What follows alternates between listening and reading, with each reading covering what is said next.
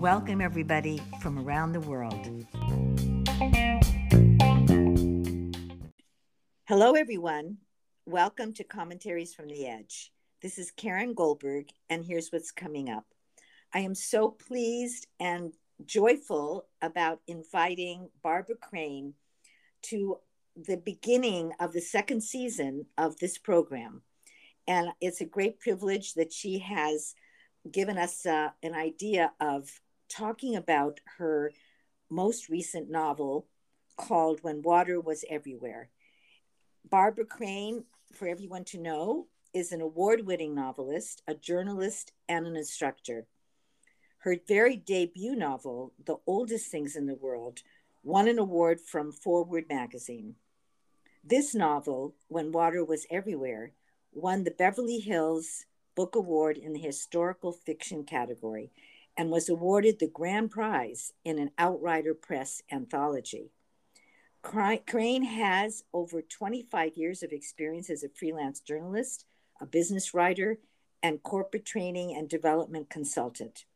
Her short stories and personal essays have appeared in the LA Times, Los Angeles Times, the Sun magazine, and numerous other publications.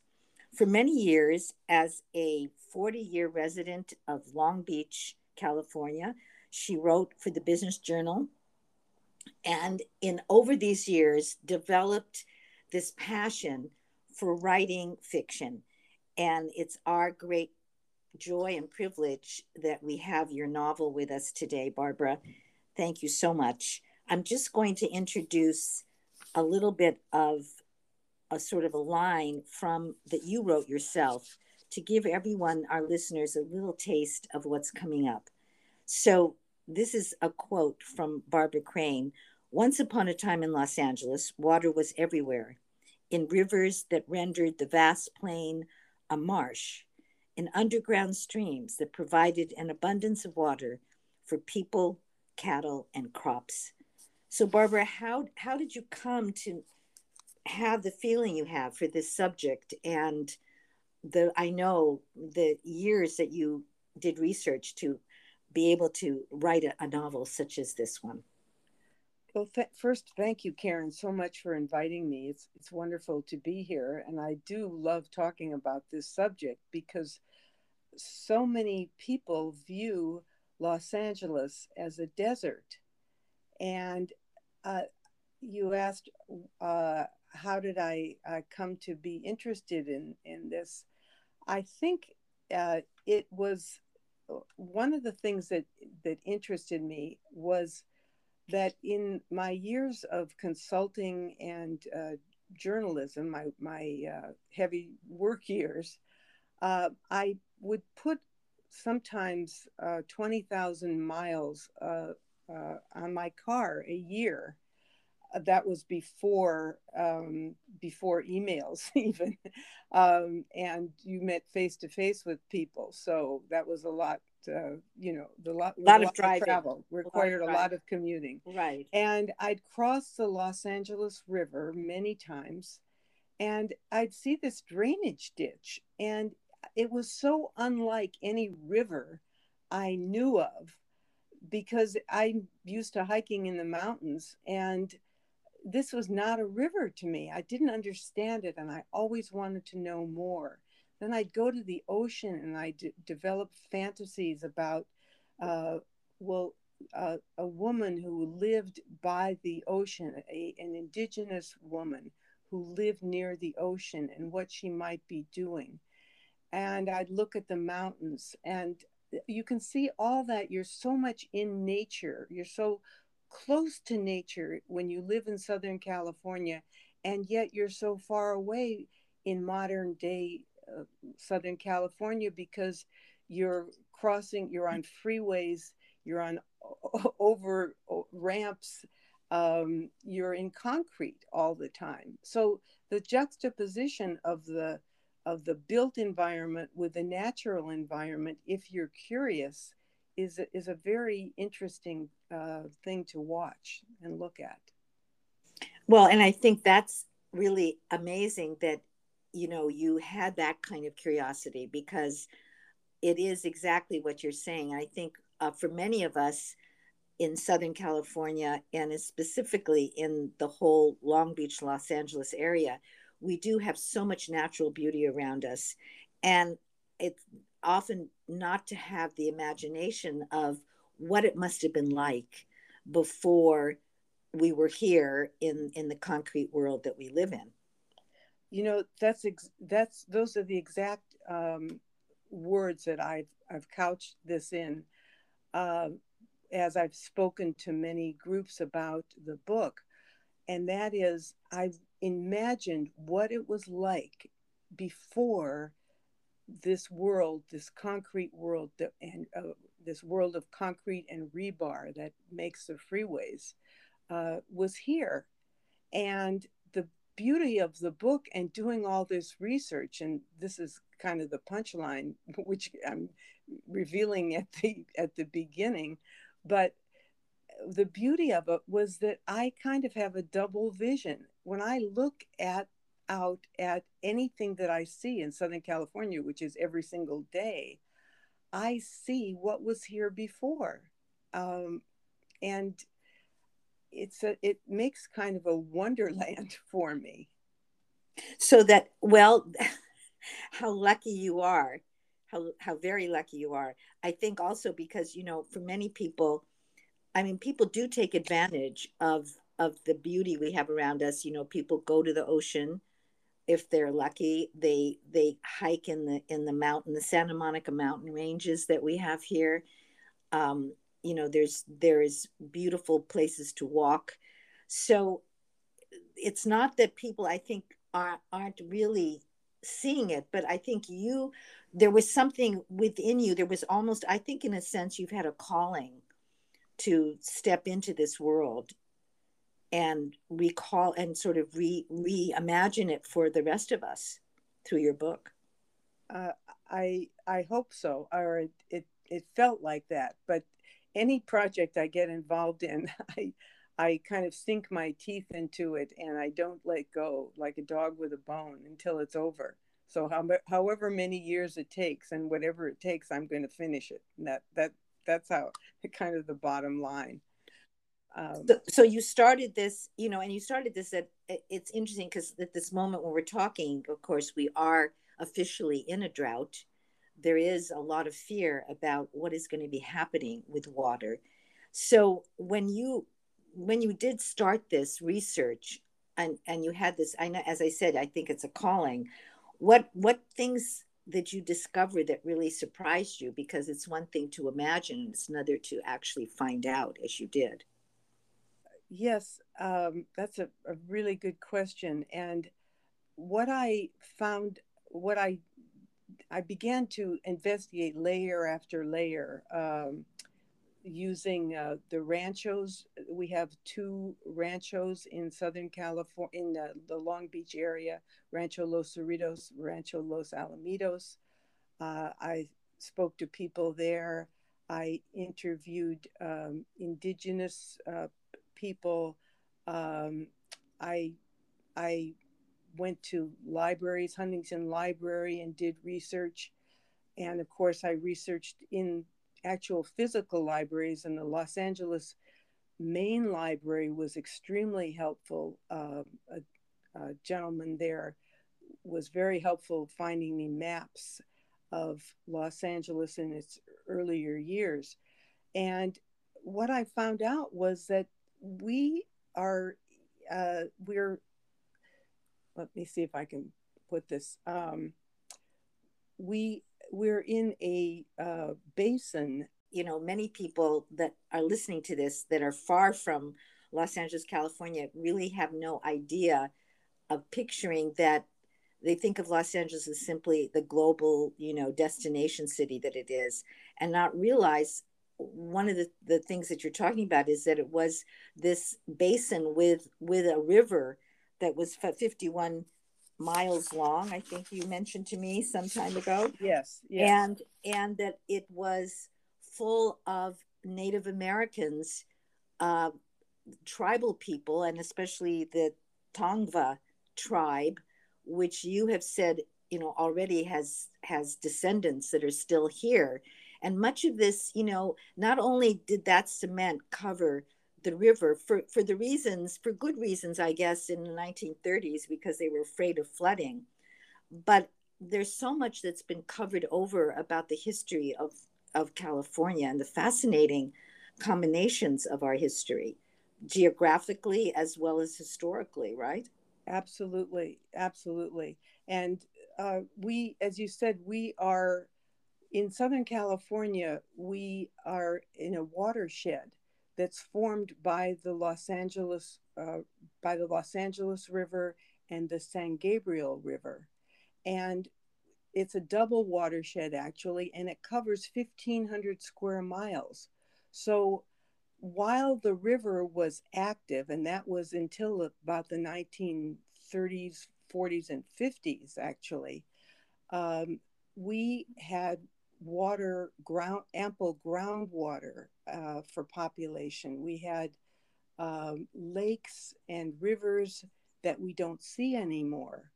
And in fact, the, uh, something about Long Beach that really struck me. Uh, I, as you said, I've lived here for over 40 years. Well, in the 1930s, the population of Long Beach was 130,000 people, and all of them received water from a central aquifer in the city. There, it was there was that much groundwater that it could nourish 130,000 people. Now, that's when you realize that, then you know that all over the Los Angeles basin there was ample groundwater for for the population. And then, as you say, the river was because it was a threat uh, to the burgeoning population along its shores and to the um, to the land uh, owners uh, along its shores, the river was concreted, was was made concrete and fixed in time, and that deprived the area of a, a great deal of water, and we're seeing the results of that. Uh, we've seen the results of that over time, and especially now. It really changed the story of Los Angeles and it did. And so, speaking about story, um, maybe we'll get right into the story that you decided to tell, given that you wanted to really fictionalize this and at the same time really tell the the true story of our our background, our history, and our connections to the Mexican rule here in California. And maybe you could tell us a little bit about these characters that you invented and what role they play in this in the story that you decided to write yes yes um, i'm going to take issue with one word that you used mm-hmm. invented mm-hmm. uh, the word is invented um, i i think that i like a lot of other uh, writers uh, fiction writers we don't really so much invent characters as they come out of our imagination as whole beings. And then we discover who they are and their characters and how they figure in with other characters as we go along. So the first person who came to me, and that was in 1981, as a and it was a big surprise, was the uh, a young uh, man in his early 20s who had come west uh, from St. Louis and come overland and and uh, found himself in the pueblo of Los Angeles. He was very poor. He was escaping a life of poverty and abuse, and his name was Henry Scott. And uh, he came to my consciousness uh, in 1981 and i didn't start to write the book until 20 years later because i was doing other things. I was working on another novel and i was working really hard and raising a, a, a son of myself. And so you know I, di- I didn't have time for him but he kept bugging me in a way. You know he'd come in and i'd say who are you? Um, So he turned out to be the foreman of Rancho Los Cerritos, which is one of the ranchos, as I said, in Long Beach. Um, and then another character that that uh, came into my being was uh, a woman, young woman named Big Headed Girl, and she starts out as a very young woman. She's a Tongva Indian, and she lives uh, about um, uh, well, she lives not very far from me in my neighborhood uh, as I saw it. And um, so I follow her story as she goes from being a very young woman to being a, uh, a young wife and then uh, a single mother herself. Um, another person that I follow in the story is uh, John Tillman, and I he's the only person that I fashioned a story from from history because um, his well I've called him uh, actually it was John Temple in in real life Los Angeles. And he was an early settler. He was a very very wealthy man. And uh, John Temple owned many things, and one of the things that he came to own was Rancho Los Cerritos. Um, and in and then, of course, in, there's a famous street in Los Angeles named Temple. Temple, right, and also in Lo- in Long Beach named Temple because okay, yes. that's because the rancho is in Los An- is in uh, Long Beach. Um, so, and then the fourth character uh, is a man who is a uh, the padre at the Mission San Gabriel, and his name is Padre Jose. And his story is a very difficult one. He comes from Spain, but he winds up uh, being the head of the Mission San Gabriel, a very tortured soul who doesn't believe in God, and uh, an unpleasant man to say the least.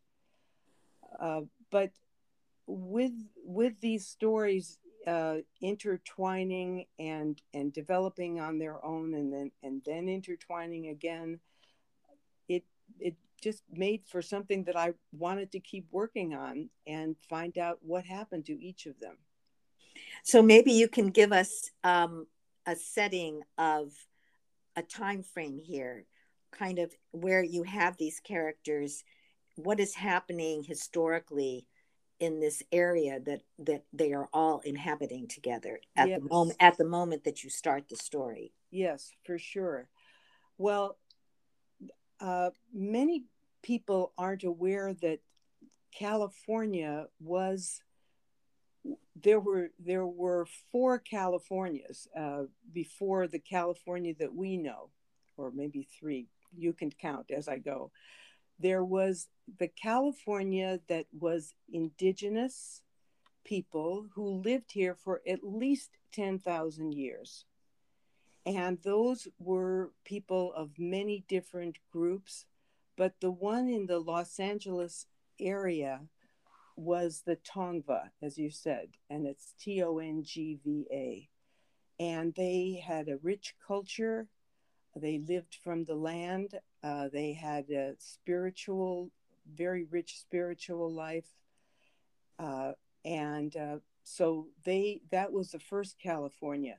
The next California was the Spanish California when the Spaniards came and conquered the, uh, of course, all the Ameri- the Americas and th- up through uh, Cal- uh, through California, and we we were called where we are is called uh, the well the, the state of California was was Alta California. Of course, there was no state of California, but there there was an Alta area, there was an Alta area. California, and there um, and there is a Baja California. Baja, yes, Baja um, California. So it was right. north.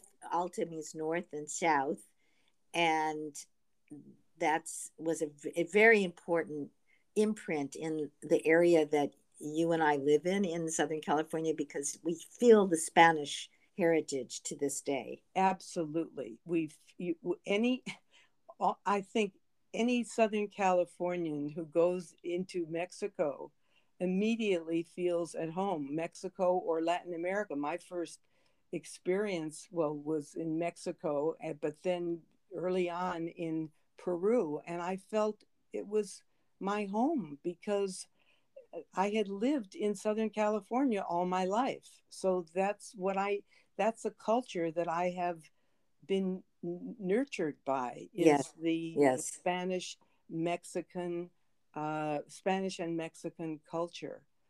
Uh, of course, we have many indigenous words and and themes in in our land uh, of Southern California also. So that's very important to us. Um, the next the next California was Mexican California after the the uh, Mexican Revolution in 1821. Mexico, uh, Alta California became part of Mexico. Uh, and then, of course, uh, so my novel takes place in the waning days of the Mexican rule, which is an added pressure in the novel, in the, in a so to speak. Oh, yes. 18, 1842, 1843, and the book ends in the early part of 1844, and then the uh, the United States came in in 18, uh, 1846, and by 1850, the United States was uh, the California was a state. So that that's such an incredible moment. And really that's what I meant by the fascinating history here in California. And you know, that moment of the the change from Mexico to United States, which was full of so much drama, so much corruption, and of course violence is rarely told you know in terms of i mean you, as you and i growing up here in california we we really were never told very much about that moment. I don't think i think that's done on purpose. There's much of it that we wouldn't be proud of. And you know i'm thinking with your novel and why it's such an important book is not only because it's a beautifully told story but because you're really allowing people to visit that particular moment through through these characters that that as you said came to you. Um, and i think it reminds me of what's going on right now with the fact that we just celebrated juneteenth. And for so long that's another piece of history that was really not considered that important that moment when the last slaves heard that there was an emancipation so i think i think we're at a time in and maybe technology helps with that to really recapture some of these important moments so that people appreciate more where we are and where we've come from I, I think so also. Uh, and uh, with the uh, appointment of um, a Native uh, American to be the Secretary of Interior, I, I think that's just a tremendous, this is a tremendous moment. Uh, indigenous people all over the uh, our, our continent have been robbed of their birthright their land, that land. Um, and there's an opportunity to begin to make amends, uh, perhaps uh, to indigenous people mm-hmm. and also to to the enslaved peoples, to the black mm-hmm. people of, of mm-hmm. the of the Americas. Yes, so yes. I, I hope I hope we do take advantage. We must we must not only do I hope but we must take advantage of this opportunity. Yeah, absolutely. And I think, I do think that there is um, a push now, a movement, maybe even using that word, um, to begin to, you know, recalibrate our understanding of our history in for many different peoples and we hope that the the indigenous people and what happened to the indigenous people also has often been buried, uh, maybe in shame and also not wanting to admit things that were done. So I think you're bringing a, a novel to life, such as when water was everywhere is part of it. And i think also really understanding about you know our relationship to water in in this particular area and how as you have said the drought is not necessarily inevitable. And may i may i just add one thing? Please. We're we're, we're going to have we as a society and especially in southern california we're going to have to deal with the fact that our water supplies are very very limited. We have uh, uh, committed I, am going to say I, i've never said this in a group but i will say this on this podcast an environmental disaster by uh, the kinds of water policies that we've had and we mm-hmm. can't they're not sustainable. They're not sustainable to uh, we've got a, a, I think something like 11 million people in the los angeles area. We that's not just the city of los angeles but uh, the area itself. Uh, so we can't feed uh, people on that on the water that we have. We have to find some ways to conserve to reuse to harness the river again um, to bring life back and i think I, I i really thought as i was writing this story that if you accept that los angeles is a desert which as i said at the beginning is what so many people think then you just accept it as inevitable. Well, a desert, you don't have any water, what are you going to do? But if you see Los Angeles as a, as a Mediterranean environment, albeit a semi arid Mediterranean environment that has wet seasons and dry seasons, sometimes you do have periods of drought, but you also have periods of rain. And so they balance each other, or they did for thousands, probably millions of years. Uh, if you ex- if you accept that reality, then you have to be more open to seeing that there are solutions to to our water problem, our water issues. Absolutely, and like you know, many of our problems, it's going to it's going to take uh, the kind of leadership that cares and that wants to harness all the knowledge that we have and the technological abilities that we have to solve these problems and maybe you know your novel is also contributes to at least pushing people to be more aware of how wonderful it is to have water and that we were a, a, such a rich place with water is there anything else you would like to say about i mean I, I know we don't want to give away the story itself. And I'm going to let everyone know how they can be able to purchase your book when water was everywhere. But perhaps there's there anything else you want to add about the story itself uh, without giving it away? um, well, I, I, you'll be the the ending will will be satisfying. I think to most people, but not to everyone. So, but there is, but that's intriguing. Uh, I tried, I tried very hard. Um, one of the things about novels, sometimes I think the writer loses steam towards the end, and I don't think this novel loses steam at towards the end. I think it, uh, I think it satisfies its promise. So well, maybe maybe I'll leave it with. Uh, maybe with you it was the opposite. You know, you waited a long time Mm-hmm. There was a lot of, of, of mental energy cooking inside of you. And maybe quite the opposite. Maybe you were so full of steam that you had a lot of steam to get out as you were writing this novel. Probably true. Maybe, maybe, maybe you became more passionate uh, as you went as you went to write it. And you know, I think it was really interesting how you you mentioned about the, the process for how a novelist, you know, has c- characters visit them in full sort of full being because I think a lot of people who are not novelists um, often wonder, you know, how how does I use the word invention, but as you're saying, that it's more as if they're you're visited by certain people that that come to you that you have to write about. So I I know that some of our listeners will definitely be interested in looking forward to finding out more about these characters and about the story. And I just want to let everybody know that the book is available at Amazon, of course, and can be ordered at any bookstore. It can also be found on Kindle or most ebook platforms. And there is a website for the book, which is when water was everywhere, one word.com. And Barbara, thank you so much again. I think this is such an important subject.